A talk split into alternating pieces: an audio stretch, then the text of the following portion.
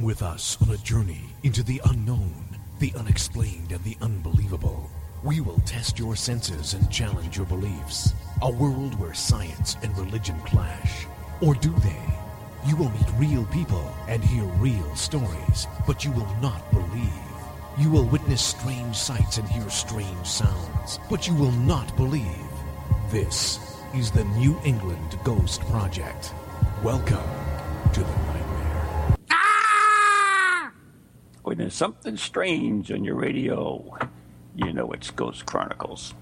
I am Ron Kolek, your host, the gatekeeper to the realm of the unknown, the unexplained, the unbelievable, bloody, bloody, bloody. And with me, all the way from across the pond, is the most exquisite. That's about all I got. uh, Steve Parsons. We say it's hot over here. You've run out of steam. Do you know, we're going to have to change the intro. We'll just do Welcome to Ghost Chronicles, yada, yada, yada. He's there, I'm here, and our guest is there. So, yeah. we actually had somebody complain that it, the opening was too long, so. Yeah, I'm not surprised. For that, for that one person, to go on. I, I, I did that for him. So there you go. So you're listening to Ghost Chronicles right here on TogiNet, ParaX, Planet Paranormal, Astronet, and the Everyone Ghost still Box. happens. Yeah. So, anyways, uh, we got a s an interesting show today, according to Steve. Uh, he was he was lucky enough. At least I got as a guest. That's true. He was lucky enough. For the moment, you can't guarantee she's going to stay. Wait a minute. Who is that? Is that a Ghostbuster? Stop being misogynistic, Ron. Oh, really? Anyways, uh, we got a great show tonight, and uh, we have a special guest, and she has been on the show before. And just to show you, we like to have both sexes on the on the show, not just uh, whatever. Anyway, L- she is B, a close. What? Whatever they are now. I don't know. Yeah, know. Yeah. Anyway, she is a most respected uh, paranormal investigator or researcher, and she is the co-founder of Parascience, and she has colored hair, and she is Anne Winsper. Good evening. She's Good also evening. very, very, very warm and overheating. We're Why? having a Brit- we're having our one day of British summer, and it's a bit too much. Seventy-five degrees, is that what it is? Uh, it's about eighty-eight to ninety. Yeah. Oh, that's not hot. It is for Britain. Okay. Remember, we're at the same latitude where they have polar bears. That's interesting for the polar bears, I'm sure. Uh, so, anyways, you guys actually got Ghostbusters before us, but I, I can't figure out why. Why do you? Why did, is that because you left the EU? Is that, that you get, you know, Yeah. just to make sure Yeah. you saw it before you get cut off by the rest of the world? Yeah, we had it four days before the entire world because we're now not part of the European Union. That's amazing. That's Yeah, we're talking about. We're talking, of course, about the uh, fabulous, Documentary. yeah, documentary, uh, mockumentary, uh, Ghostbusters three. Is it or is it four? No, three, right? Uh, no, Ghostbusters, the reboot. It's just called Ghostbusters. It's differentiated from the other one now by saying Ghostbusters 2016. But you know why? You know why they do the word reboot, which means okay, we don't have to pay any attention to the first one other than steal the name for it, and uh, we can do anything we want, which which irritates a lot of people. The Yeah, except that they didn't. Um, as we review the film, you'll find that they didn't, in fact, ignore the first film. Okay, so why don't we get into this a little bit, and uh, I'll let you take the lead in this since I have not seen it, so therefore. Well, I mean, the f- the film it, it's been controversial right from the very start because there were uh, it was the highest number of dislikes on YouTube um, from the trailers. The two trailers that came out uh, got the highest number of dislikes ever of any Cool. film. There, there were accusations of um, sex hate and misogyny. By, by actually by the producer, uh, the director Paul Feig, and others associated with the film because of the cast being it's four, made up of four females, um, and the secretary role is played by the uh, by a male. Of So course. so yeah, it got off to a to a, a flying start. Even Ah. 20 minutes ago, I was reading a comment by someone who said, I loathe this film from the top of my skull to the bottom of my toes. I haven't seen it yet. What was also interesting is a lot of the uh, YouTube channels that do film reviews and previews were discussing the trailer. And what was actually significant is quite a, uh, a large number of them are actually female reviewers, and they also universally dislike the trailer. Um, now, I went to see it last Wednesday, um, and, and you saw it the day, two days I later. saw it Friday. You saw it Friday. Eh, wait, wait, And- you have to wear glasses, though, right? Uh, well, I saw the 3D version of it. It's also available in 2D, but you, you have a choice. You can have an option of which version. I thought I'd go for the full Ghostbuster experience. I went for the 3D IMAX, so they're all about 40 foot high. Yeah. So, so we both had the full Ghostbuster experience, and I went with with Kat, my wife, uh, and we were. I was looking forward to seeing it. You know, it, give it a fair crack of the whip. I I went in. Uh, I knew, obviously, I'm a fan of the earlier movies, and I came out and I rated it a six, six out of ten, and Kat rated it a seven. But uh, in the car on the way home, So, uh, no, just out of ten. Um, in the car on the way home, we had a conversation about the film, about the film and our uh, impressions. But Anne, uh, what, what did you give it a rating? Uh, I probably gave it higher than you. I think I probably gave it an 8. I just really enjoyed it. you did. Well, that actually might work out along the lines of the conversation we had afterwards, because for me, it, it was very much like a chick flick. Um, That's and what I was just going to say because you know, you know, both uh, females that saw it uh, gave it higher ratings than you Yeah. did. So uh, Um, yeah. I, I very much got the impression that it would appeal to, to the female audience because of the way it was. I, for me, um, I mean, the story is essentially the, the same story as the original film, um, with a with a sort of twist here and there, but it is essentially the same story. Um, but for me, it seemed rather like a series of comedy sketches, a series of set piece comedy sketches linked together by a weak thread. And I ended up, uh, obviously, I was laughing at the comedy set, the, the set comedy uh, elements. But I, it was it was those, and then waiting for the next cameo role by one of the original cast. Oh, cool. But but in between times, it was very very weak. But we both on the way home, we both said um, the film completely fell apart in the last fifteen or twenty. Minutes. I must admit, the last, the end was not good.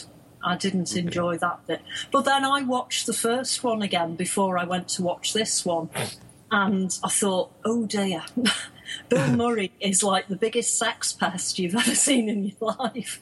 And it's only looking back on it you think, oh heck, if that came out today, it wouldn't have been as popular as it was then. oh, I think it would have. I, I, I, would have. I, I don't know. What one thing I, I don't know if you have comedies in America uh, like Dad's Army or Fawlty Towers. You can revisit the comedy. I love Fawlty Towers. Well, it's a sort of comedy that you can revisit twenty or thirty times, and you know you know exactly what they're going to say. You know what the joke is, and yet it's still funny. I really can't see this film doing that. Yeah. But I- the I- I biggest know that- the biggest I problem for the film. My, my favorite film, of course, is is Christmas Vacation, and I see that so many times. Oh. I know practically all the lines, but I laugh all the time on it, and that to me makes the film. Uh, it- but you, so the first one, I agree with you. Had it. The second film, by the way, I didn't think was as good as the first one. And uh, if I had a choice to see a film right away, I would grab the first one right away without us uh, hesitating. Uh, so, I, how would you rank it compared to the the other two? I mean, is it as good as the first one? Is it good as the second one, or is it better than all three? I would I'll- put the first one as the best, and I personally would put this one as the second best. Now, Okay. I would. I, I very much liked the second film. I thought that the comedy elements of Ghostbusters 2, um, which a lot of people do dislike, a lot of the Ghostbuster fans actually, uh, I was surprised that they do dislike it. And yet, it's. I, I, I, I had trouble separating Ghostbusters 1 and 2 because, in their own ways, they're both just as funny for me. Um, but what's really spoiled? I mean, I, I love Chris Hemsworth um, playing Kevin, the, the the secretary role, the Janine role in this film. I thought he was incredibly funny, and as a normally serious actor, and probably remembered for his role in Thor, he was he delivered the comedy brilliantly, playing the male blonde, you know, the stereotypical uh, blonde bimbo. And I, I, you know, I got really into his character, as indeed I did with Holtzmann, uh, who's the nerdy inventor behind some of the gadgets. The gadgets I thought were very weak, in particular. Oh, that's uh, what I was going to ask you about the gadgets, but uh... well, one in particular was was very, very disappointing the, the, tech was okay except for the PKE meter. It looked like somebody had just gone out to um, a dollar store and bought some kids' Halloween or, or Fourth of July toy one of these things that um, where uh, LED lights spin around, um, and that's all it ever. That's all the PKE meter did in the film. It was it was a kid's toy. There was no design behind it at all. It was very very weak. But for me, it was that last 15, 20 minutes. It looked like they just run out of ideas. And, and, so, well, what are we going to do? Well, we've got some CGI budget left over, and yeah, uh, we're running out of money. So let's wrap this up quick. Yeah, let's let's have a big battle and have lots of CGI. Because yeah, we don't want to give. We definitely don't want to give any of the uh, information on the show away. For we don't. Yeah, want we do. Yeah, we do. Yeah. Spoiler no, alert! If no, you don't want to know what's on the show, turn off this podcast and wait a week. Well, here you go. I'm going to disconnect right now. but we're trying desperately not to uh, give too much away. We won't give out the good bits, but um, there were some good cameos, I think, Anne. Oh yes, the ca- it was fun spotting all the cameos. I have to say. There's only one thing. You said you really liked Holtzmann. I've developed an irrational hate of her because she's got the same glasses that I've got. And that's really annoyed me now. I can't. Well, I am still going to wear my glasses, but if anyone calls me her, they're going to get a slap on the nose. There you go. It's a scene which is given away by one by the trailer anyway, so I can talk about it. Um, where Holtzmann appears in a hat with the glasses and wig. And do you know what? I still can't watch that scene or the trailer without going, "It's Anne." so, look, so look I, I, despite so, me hating her, she was my favourite character, so that worked out quite well. She was incredibly funny. But what's I, the one I did? Everybody, a lot of the reviewers were raving over Erin Gray, who was the physicist. And I, I for the life of me couldn't figure out what she was even in the film for. Um, her character was very, very weak. She was, and it it was very clear that some of the lines she was trotting out, uh, the screenwriters had obviously gone off to James Randi's website and downloaded a few sound bites. uh, but she was there was no conviction or, or there, was, there was nothing behind it, and it was just well, she was just a foil for Melissa McCarthy you know, who was incredibly funny. But I'm afraid for me, Leslie Jones was the stereo, stereotypical um, uh, black woman, this sort of loud, yo mama, in your face New York black woman. And, and it was a very unfortunate role. It was a very, you know, she played it well and she was funny, but it wasn't necessary. It didn't, again, it didn't add anything to the film. Melissa McCarthy was fantastic. Um, I would say Kevin was brilliant. Holtzmann was well, I mean, yeah, she was just incredibly funny, but but also, I just kept getting reminded of Anne.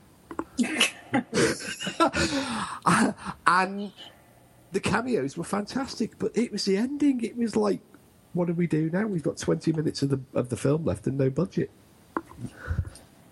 That's Let's make a video game. So, Anne, I want to ask you uh, a question.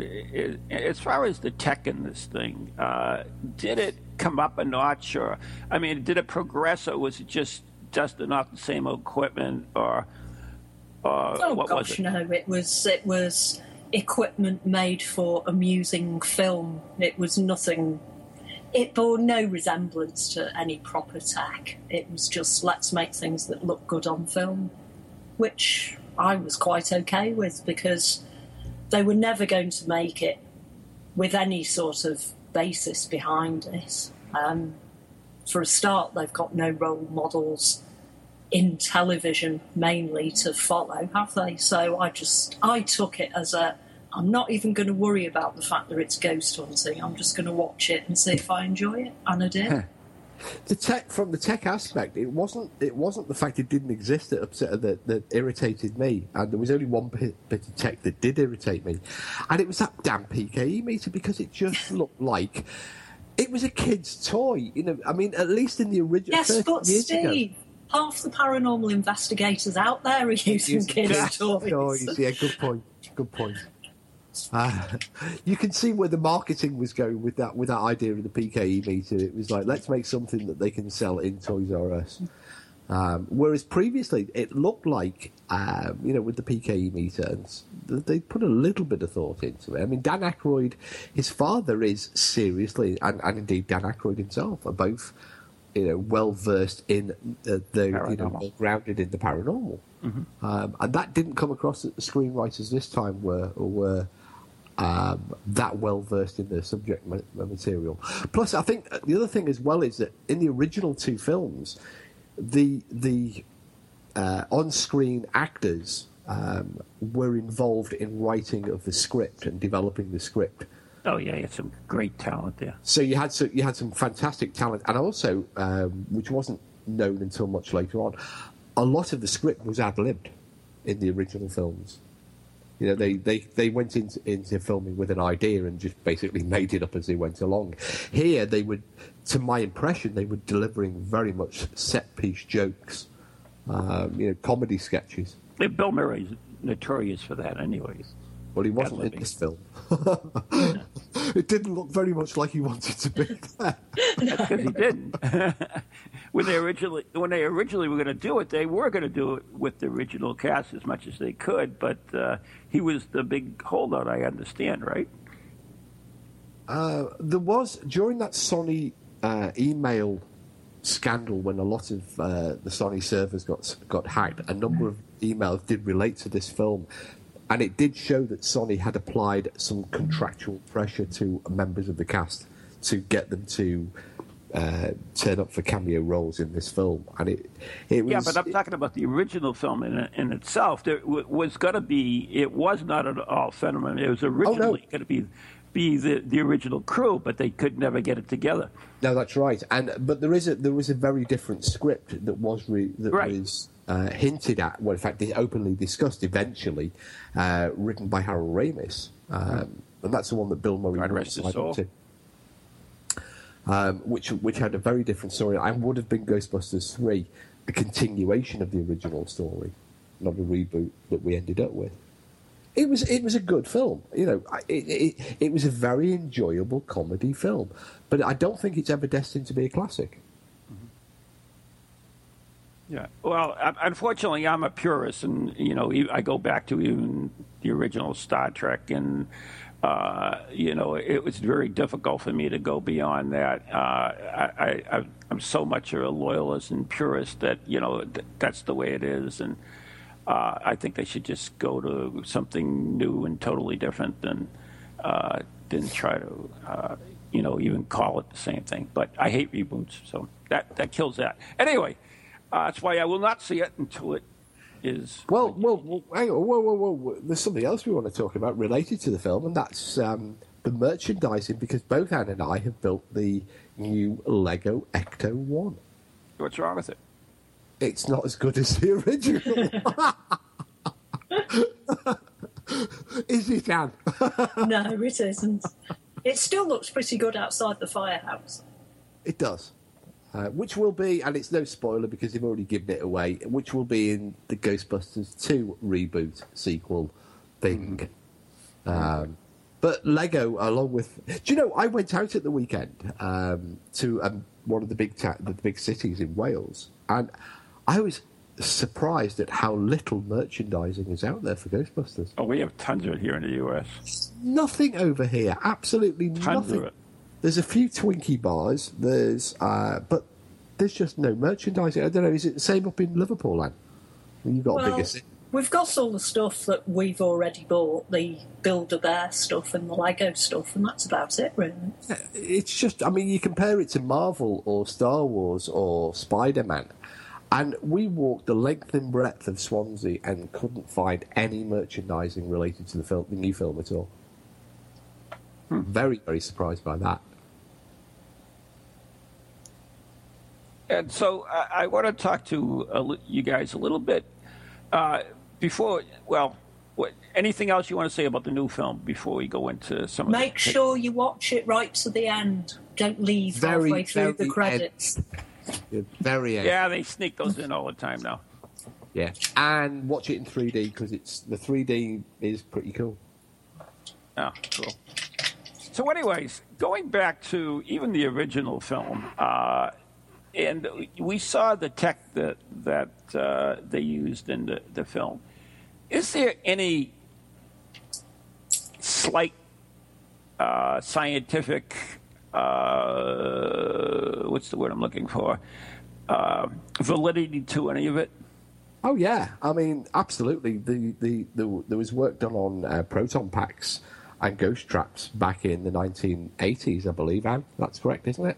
Yeah. Uh, using you know using uh, very the the problem they had was power. Uh, they couldn't deliver the high power. I mean, obviously we can't put nuclear accelerators on our back. uh, um, Why not? There you go, Ann. There you go. Um, I, I've got well, it down to the lead repro- shielding, wasn't it? I've got a reprocessing plant two miles from my house. There you go. Pl- Plenty of raw material. I always thought it was down to the weight issues over the lead shielding. Yeah, the lead was a bit too heavy. That did cause a few problems.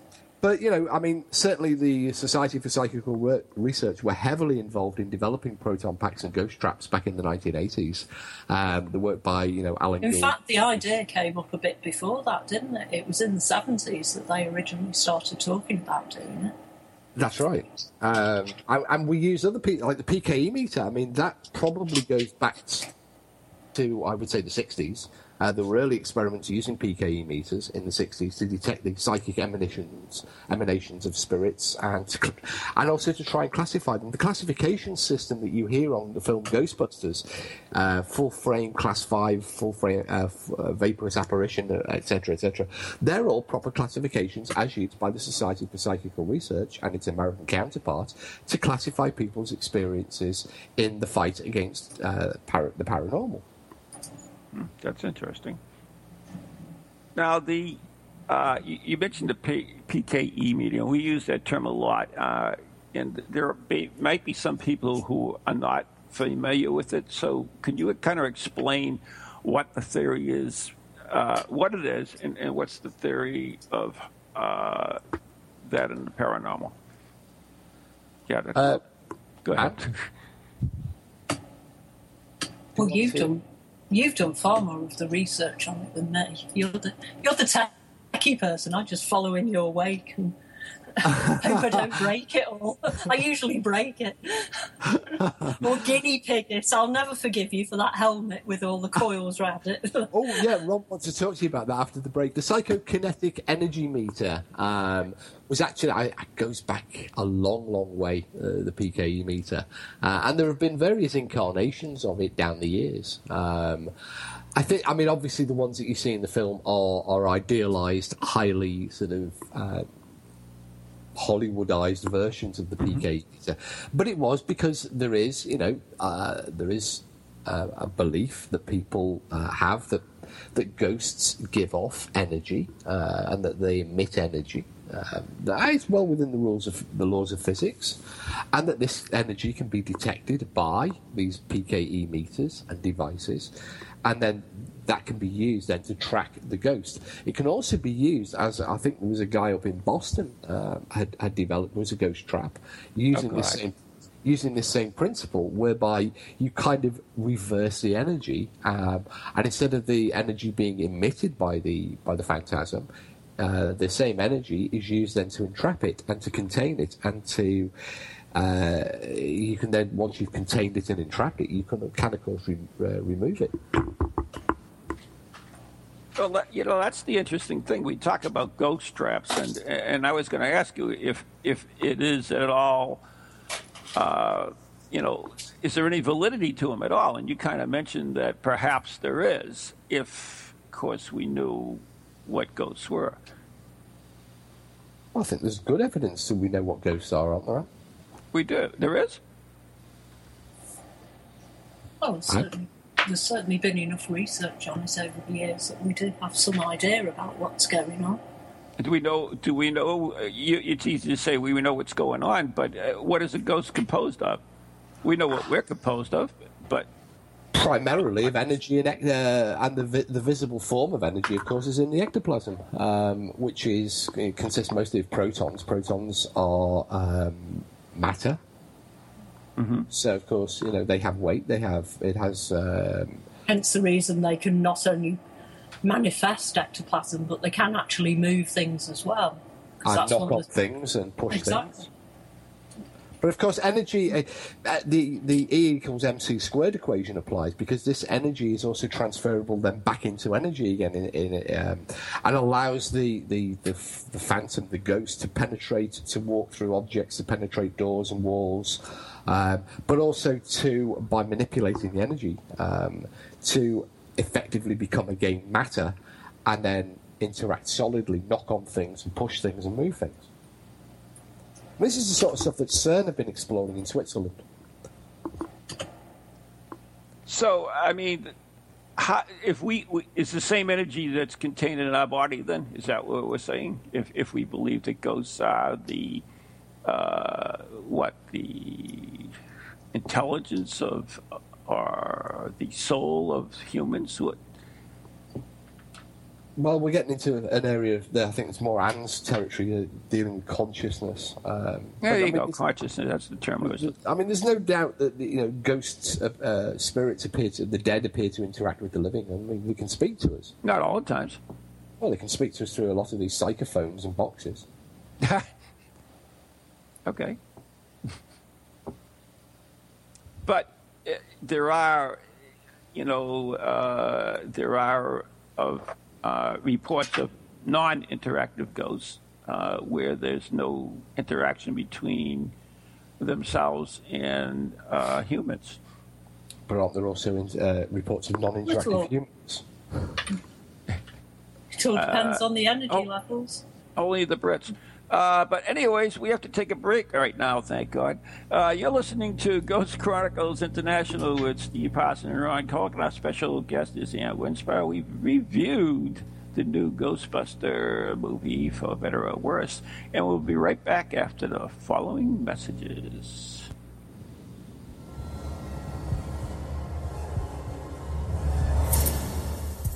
Monday mornings just got scarier. Tune in every Monday at 11 a.m. for another episode of Ghost Chronicles Morning Edition with New England's own Van Helsing, Ron Kolek, and his inquisitive travel companion, Lou Blassie, the professor. Hey, that's me. Each week we'll delve into the realm of the supernatural where all that is is not what it appears to be. With remarkable guests, spirited conversation, and the occasional voice of the deceased, we'll bring you a whole new meaning to the term dead air. Ghost Chronicles, Mondays at 11 on Eagle Radio 1110. Welcome to TogiNet, radio with a cutting edge. Feel the need to do some soul searching or make some changes in your life to create a more positive future? Then Circles of Wisdom is just the place for you. Circles of Wisdom is a metaphysical bookstore and more, located on Route 28 in downtown Andover, Massachusetts. We carry a large selection of books and music, crystals and gemstones, jewelry and gifts, sage, aromatherapy, and so much more. All in a relaxing and welcoming atmosphere. We offer classes on a variety of topics like yoga, Reiki, psychic development, alternative healing, and personal transformation. For guidance on this journey we call life, get a reading from one of our many readers at Circles of Wisdom, 90 Main Street in downtown Andover, right next to Bertucci's. Call us at 978-474-8010 or check us out on the web at www.circlesofwisdom.com. Lots to see and do in a feel-good place, an oasis in this hectic world.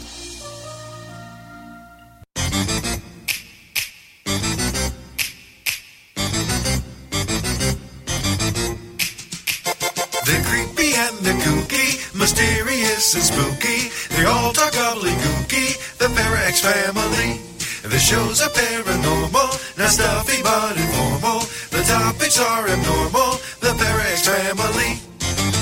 They're strange, deranged, unrestrained. So grab your favorite brew, it's time to rendezvous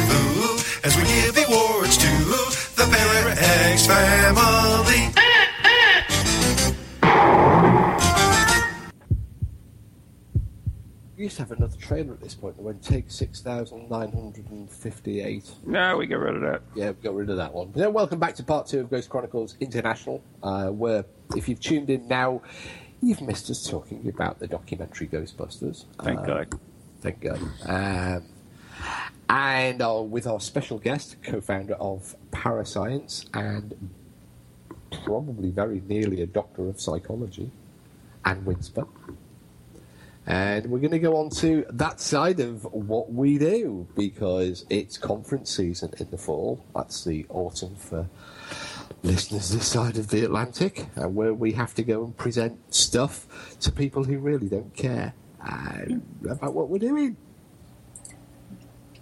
That sounds interesting. And this is- Yeah, and this is our tenth, uh, not mine. Uh, I think it actually is Ann's tenth consecutive year of presenting at conferences. I've had a couple of uh, missed years because I couldn't think of anything to say. Um, and my work is never near as important or as dull as a psychologist's. Um, but it's ten years, isn't it, Ann, since we started this? It is 10 years. Ten years. Who'd have thought it? Yeah, and we. I mean, you've got to think that's actually a very good record for what is essentially a very small, little paranormal, amateur paranormal group um, to have successfully presented uh, at every, uh, you know, academic conference over the past ten years. Sometimes we've presented twice. Sometimes we've Presented three times. was that that's right? um, and we have more than one conference this year. We also have um, uh, the Asso- Association for the Scientific, actually, the, the sort of like the Labour Party of the paranormal world, uh, ASAP, uh, the Association for the Scientific Study of Anomalous Phenomena, and Petty Bickering. Uh, they have their seriously strange. Uh, conference uh, the week after the Society for Psychical Research, and we've both been Good timing. yeah, we've both been invited to uh, guest speak at their conference also because it's the 35th anniversary. God bless them. So, what are you? What do? You, what are your plans for the uh, conference season? Have you, done, have you actually written it yet? No. I, haven't, I haven't even gathered the data for it yet. Actually, Which- for, yeah, for listeners, I should just point out that Ann usually does it, um, and I normally get hysterical text messages in the 24 hours running up to uh, the conference um, to say that she's just about finished it. Yeah. I made a mistake last year. I listened to somebody else and ended up messing it up. So this year I'm going to buy, go back to the tri- true, tried, tested method of writing it all the night before. There you go. Actually, you've completed them. I recall Winchester and others where you've completed them in your room the day of. Oh, yes. I I- find I concentrate better under pressure. That's, your that's- life is your life's no better because I'm always shouting at you, but it does make me get the work done. That's true. Although I, I, I have a different approach. I get mine done months in advance. Um, well, I've always I've always done what Ann did, and even through college. Uh, is the last minute. That's I need the pressure, so Yeah. it's always. Well, I like things. I, I like mine the other way around. I get my presentation written several weeks before because I know that come the day of the conference, I'm going to get a very stressed text message. Uh, even before the conference starts, saying where am I going to park the car? Oh yes, So, anyways, uh, I'm very Ian- good at academic stuff, but actually getting to places and living in the real world, I find quite difficult. So my Uh, job is to get there 24 hours or 12 hours beforehand, so that, and, and scope out the car park, and then be on hand to guide. There you go. So, Ann, you've been working on uh, EVPs, I understand, and uh, Okay. I was curious of how your research on on it has been coming. Um, the research has been going really well. Um, I seem to be able to show that people who experience EVPs, I can actually predict which people are more likely to report EVPs just from psychological characteristics. Um, there seems to be quite a bit of evidence there, which I am now moving into the second part of my study, which I need participants for. So I'm doing a bit of a shout out for participants. You have to listen to things and tell me what you can hear. Now, unfortunately, this is only open to people in the UK because I have to carry the equipment round. So unless you want to pay to fly me over, in which case I will do some experimentation with you, I'm mm-hmm. afraid it's all in the UK at the moment. However, if anyone does want to help with the research, if you visit our webpage at parascience.org.uk, there is a link there to some questionnaires that you can do, which also feed into the research. So, Which you can do if you're an international listener. indeedy, Yeah. doesn't matter Excellent. where you live, you can do that one. Excellent. Bring some uh, questionnaires over here, Steve. We'll do them at Spirit Quest when you come here in September. Yeah, we did last year. Did anybody fill them out? Um, and did anybody fill them out? The ones that took over last year? A few, not many, but a few. There you But this this is all online now, so it'll be a lot easier for people to do. They can do it whenever they like. You see, I, Ann just gave what I think is a typical psychologist, because Ann's now a psychologist, so she's gone to the, the, the dark Dark side. side. Yeah. And she's given what there was a typical, you know, she now thinks that she can predict, or you know, the research is showing that she can predict who is going to be l- most likely to be influenced or hear things in EVPs. Did I get that right? Hmm. So I could tell you. I could tell you that. Well, I could. I could probably t- make the same assumption and hmm. be ninety percent accurate on most of the ghost hunts I go on. on just looking around the room, um, I could probably. go, Yes. yeah. But that's most of the stuff that I do. I've bad. always said psychology, a lot of it is proving the obvious. That's true. But you can only do that by doing the research and going, you know what we thought was obvious, it actually is obvious. Yeah. I've- I- Otherwise- I think- yeah, I agree. I mean, we've, we've both often said the psychology is a study of the bleeding obvious. Yeah. Um, yeah, but it, it just goes to show that. It, I mean, You see, I'm- why did I start doing this, Steve? I started doing this EVP stuff because I was sick to death of the skeptics saying, I'm not even going to bother looking at EVP because it's all rubbish. And you can't make sweeping statements like that, not without They backing do it. constantly. You can if you're a psychologist because they've been getting away with that stuff for years. Um, you know, Joe Nickell, Randi, Ciarán O'Keeffe, others, uh, Richard Wiseman. They've been getting away with this BS for years. Where I mean, infrasound, which is my area of study, again they uh, they trot out these explanations because they sound good to them, and then they don't really do any consideration of the research or the evidence to support what they say. They just say it. I mean, that goes right the way back to the poltergeist idea and this notion um, that poltergeists are predominantly linked to pubescent teenage girls. And the statistics just don't demonstrate that at all.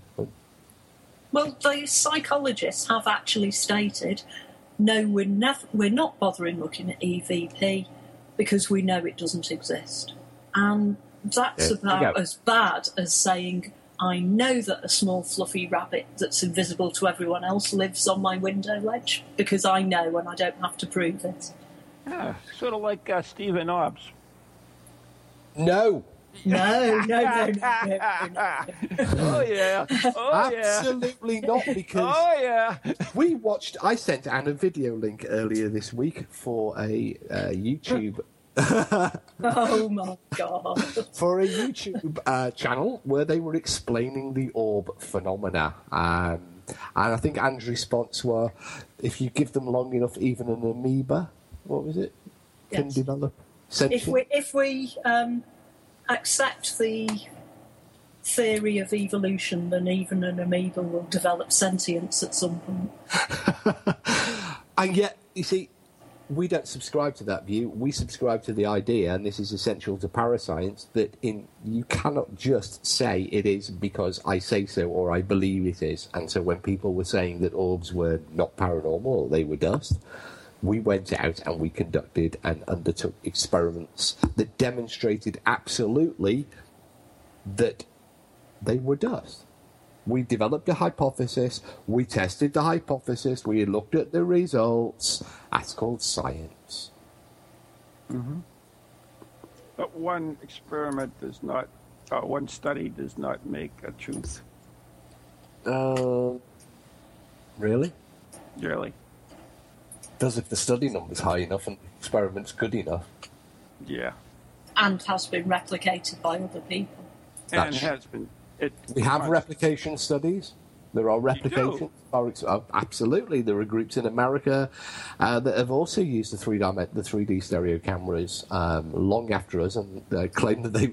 In fact, one group in America did it five years after we did, got exactly the same results that we did, and then tried to copyright it,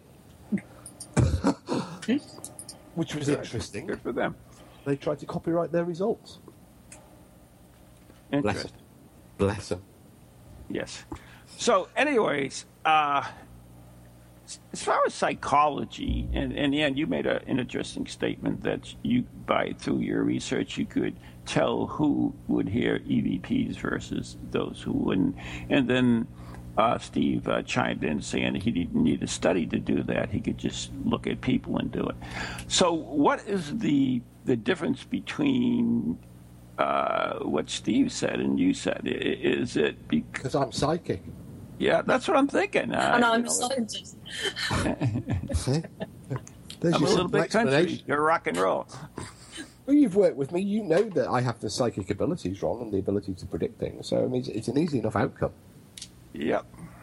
In fact, every time I do some research, research before I start it, I always check with Steve and see what he says first because he might he might just have some inkling into what I'm going to be doing that can help. Whatever. Yeah, whatever. Actually, uh, I, I want to I want to get back to equipment because Ron asked me a couple of weeks ago um, if because he thought it would be, helmet. he thought it would be a really cool thing Yeah, if, it's gonna be. If he could recreate a god helmet, and I said, funny like enough, one that's in my bedroom that you funny enough.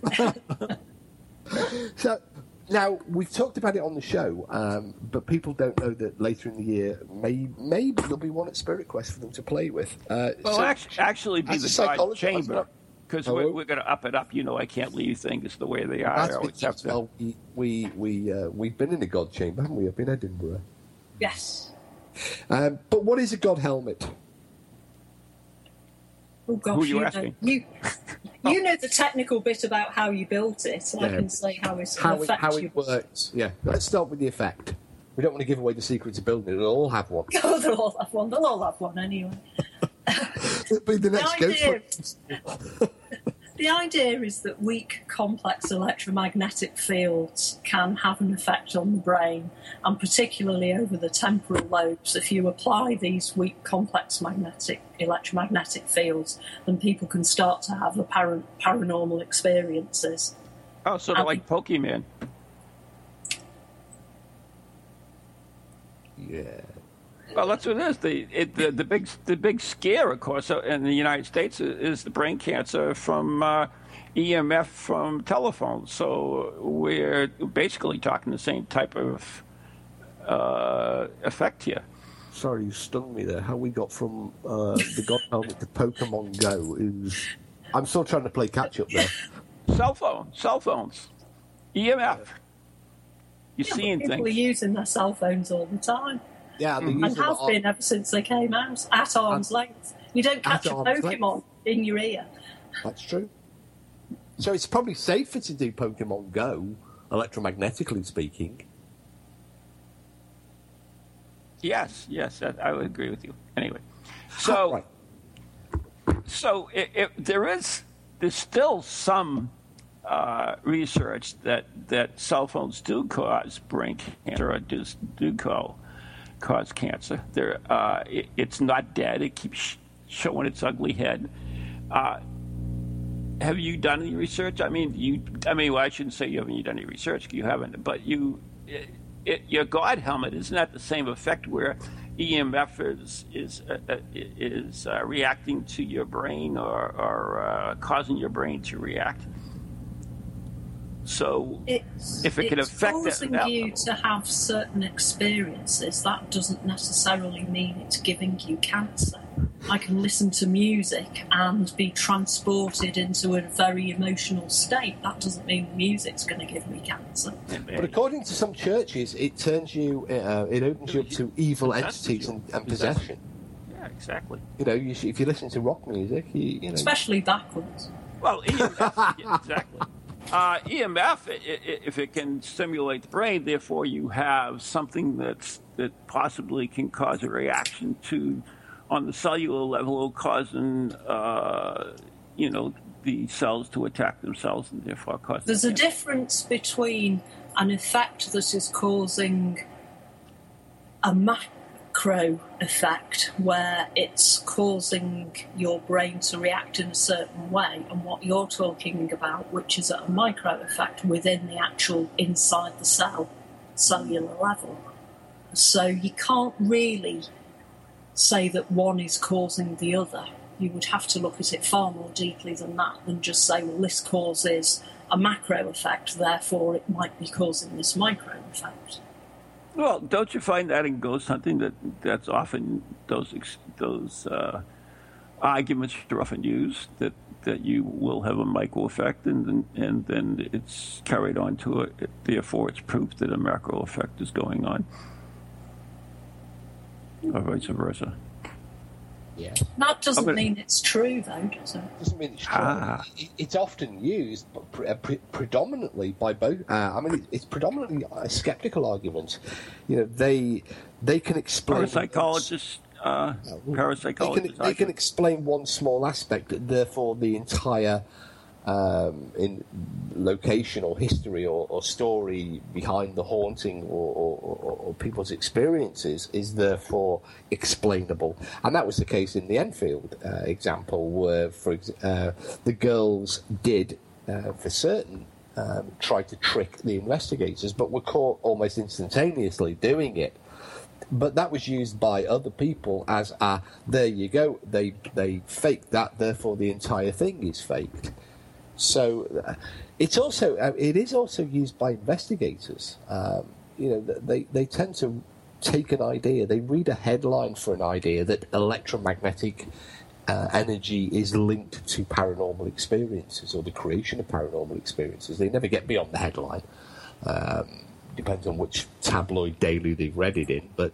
uh, I would also question the reading level of some of the theorists. But then they, they're over the hills and far away with the idea. So, if you you wanted to become a good researcher, a good paranormal researcher, and you wanted to try to prove some of these uh, theories that are out there, I mean, how would you do this? And this is kind of what we're going to talk next week when I when we bring Lloyd Auerbach on the show, and uh, we're going to discuss what a paranormal team kind of training and so forth will need. But uh, I thought we'd touch upon it a little bit. Well, your first mistake is what you just said. That What was you that? Go, that you go into any in, environment, any location, intending to prove a theory. To test a theory, not to prove a theory. If you go in aiming, to, if you go in aiming to prove a theory, you're already biasing your judgment. Right. and- I agree. and Yeah, your- of course, you're always going to be biased, anyways. It's almost impossible to uh, go in. Well, I, I, hmm, I don't know. I think It is, par- and this is this is the unique role that Ann performs inside Parascience and always has done, because she doesn't rec- give a crap. No, we recognised very early on the the problems of actually investigating it are, are you know involve people. You're you're exploring a human experience, but you're using human beings to explore other people's human experiences. And Ann has had a very interesting role within Parascience, uh, almost from from from its very inception. Um, a role that I- you know I've mentioned many times on the show because Ann studies the team as much as the the, the case itself. Which, You, you Try to have to know. into you have to know how the team are going to react in given situations before you mm-hmm. can interpret the responses they're giving you. You know, if you know that someone always gets a bit frightened under certain light conditions, then you you know to take account of that when they're running around shouting, I've seen a ghost. It doesn't mean you dismiss what they say, but it means was- you take the whole thing into account. If five other people are doing the same who don't normally react that way, then you can think, actually, there's something quite big going on here. I mean, that came out very early on in, in the formation of the team that, that we, we realised um, and realised that people were. There was patterns emerging, weren't there? Certain people were likely to have certain types of experiences. Uh, their ears would pop, or they would they would have a visual experience. Uh, some of them were almost profound and quite religious. I remember one that, you know, the, the glowing apparition that appeared almost like you know, the Virgin Mary in somebody's living room, um, in full sight of several other investigators who saw nothing, um, and and realised the importance of studying the individuals within the team, and you know, made my life a misery with these damn questionnaires and belief forms that we had to. Uh, I had to give out to people and ensure that they were all filled in. You know, looking at our own beliefs, our own expectations, our own uh, interpretation of uh, our experiences, in Yeah. order to Something as simple as someone writing on a report sheet, oh, I heard a bit of a creak. Well, if you know the person, you know they might be very, very, very sceptical, and actually, a bit of a creak from them is probably the four horsemen galloping past. whereas somebody else might say, I saw a full figure apparition, whereas really it was probably a bit of a creak because they, they exaggerate things. So it's not it's not to dismiss what people are reporting to you. It's to aid in interpreting what they're reporting to in the context of everything else. Also, we learnt that language is very important, and uh, trying to get the information from the investigators, we tried written notes, we tried, you know, having them do uh, audio and video diaries, um, because we realised again um, that that language and the way people describe their experiences was significant and different from person to person. You know, the, this idea of I heard a body, it sounded like a body being dragged, or it was like walking into a freezer were, were really people trying to convey the nature of the experience rather than the actuality of the experience. And and you uh, you know you made Ann made up a point in that, and that you know even the words you choose. It, it, it's difficult, but I, I think you, you, you need really standard terms for d- describing different noises. For instance, as Ann said, uh, one might hear, hear it as a four, four apocalypse running across the floor, and the other one is, is a bit of a creak. How do you differ, differentiate, yeah, differentiate from between the two uh, with with the people on your team?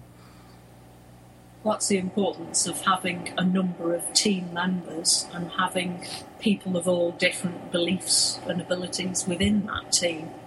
Because you're trying to get the commonality between those described experiences. Mm-hmm. Which makes It's- sense. I And, think do we're you, possibly even unique in the in the respect that whilst my role within Parasite is to make sure that the investigation runs successfully, Ann's role is to investigate the investigators. I don't think there's I don't know of another team that does that. No, I, I, I've never heard of it before.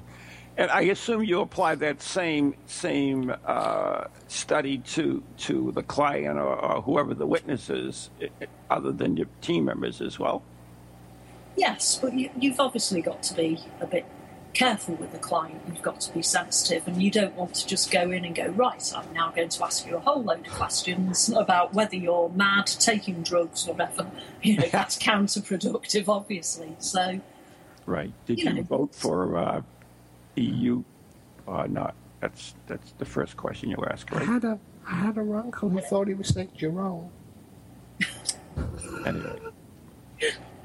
So uh, we are coming down to the end of the show. Is, is there anything else you would like to uh, bring out before we, we do say goodbye? parascience.org.uk, go to the webpage and you'll see about the study there. And please, please, please join in and help me out.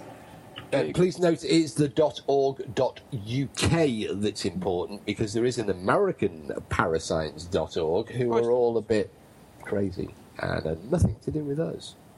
Why they fill out a, a questionnaire, and you you you uh, found that out, or No, we've looked at their website.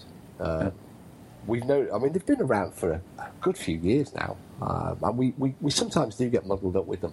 People get mistaken, uh, and they type in parascience.org and miss out the dot the dot uck. At least we don't have to put it with dot eu. and there's the bell. So, anyways, uh, if someone's st- are, are you still taking cases, uh, parascience? Oh gosh, yes. Yes, yeah. So if somebody had uh, some creaking boards in their house or a floating ectoplasmic mist, they should contact Parascience. And, I'd be more interested in a floating ectoplasmic mist than if their floorboards are creaky, to be honest. But Or a fu- or a full a full uh, appara- a full torso class five. I mean, we haven't done a full torso class five for well, it must be a good couple of years now. mm, must be. Um, you know, we they're, they're actually quite rare. Um, you know, as in, uh, in the documentary, um, you know, we've probably only encountered them once every two to three years at that level. If that, yeah. Yeah. And the last one, of course, was the famous sock throwing ghost of Rock Ferry. Indeed. Oh, I remember that. That was uh, an interesting case. Uh, I remember you guys talking about that on the It show. was very, very traumatic. It did take us some time to, to before we could, you know, we could speak publicly about the sock throwing ghost. Mm, that's why you should. I mean, there was So- a demonic, there was a demonic element to that one as well. So anyway, Steve will be coming over here in September, which is not that far away now, and uh, he'll be joining us at Spirit Quest and a couple other interesting things I've got uh, in the works for him. So uh, if you want to see Steve here in the U.S., uh, check out the website neghostproject.com. The letter N, the letter E, ghostproject.com. There's no UK on that one. And we're going to start crowdfunding to get Ann there. So if you want Ann to go instead of me, uh, go go into the chat room and vote for Ann. Oh God, that would be interesting. He's frightened. You frightened him. You did. You absolutely did. I mean, it'd take us a week just to fill out the paperwork It would. It would. before we could do anything. Yeah, the admission the admission procedure to Spirit Quest would take probably most of the weekend by the time they got through the questionnaires. That's the way I figured it. Yeah, anyways, that's the music, so we got to go. And thank you so much. Uh, that's, and, and Winsper has been our guest today, Steve Paz and Ron Kolek. We'll see you next week when Lloyd Auerbach joins us, and we'll tell you how to do a proper team. So there you go. From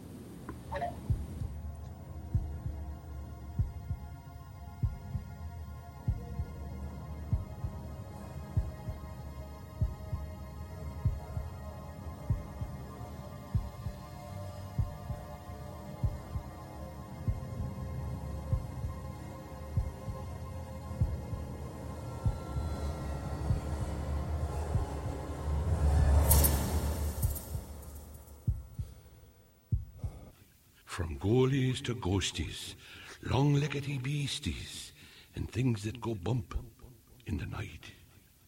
Deliver us, good Lord. Secret Cuisine.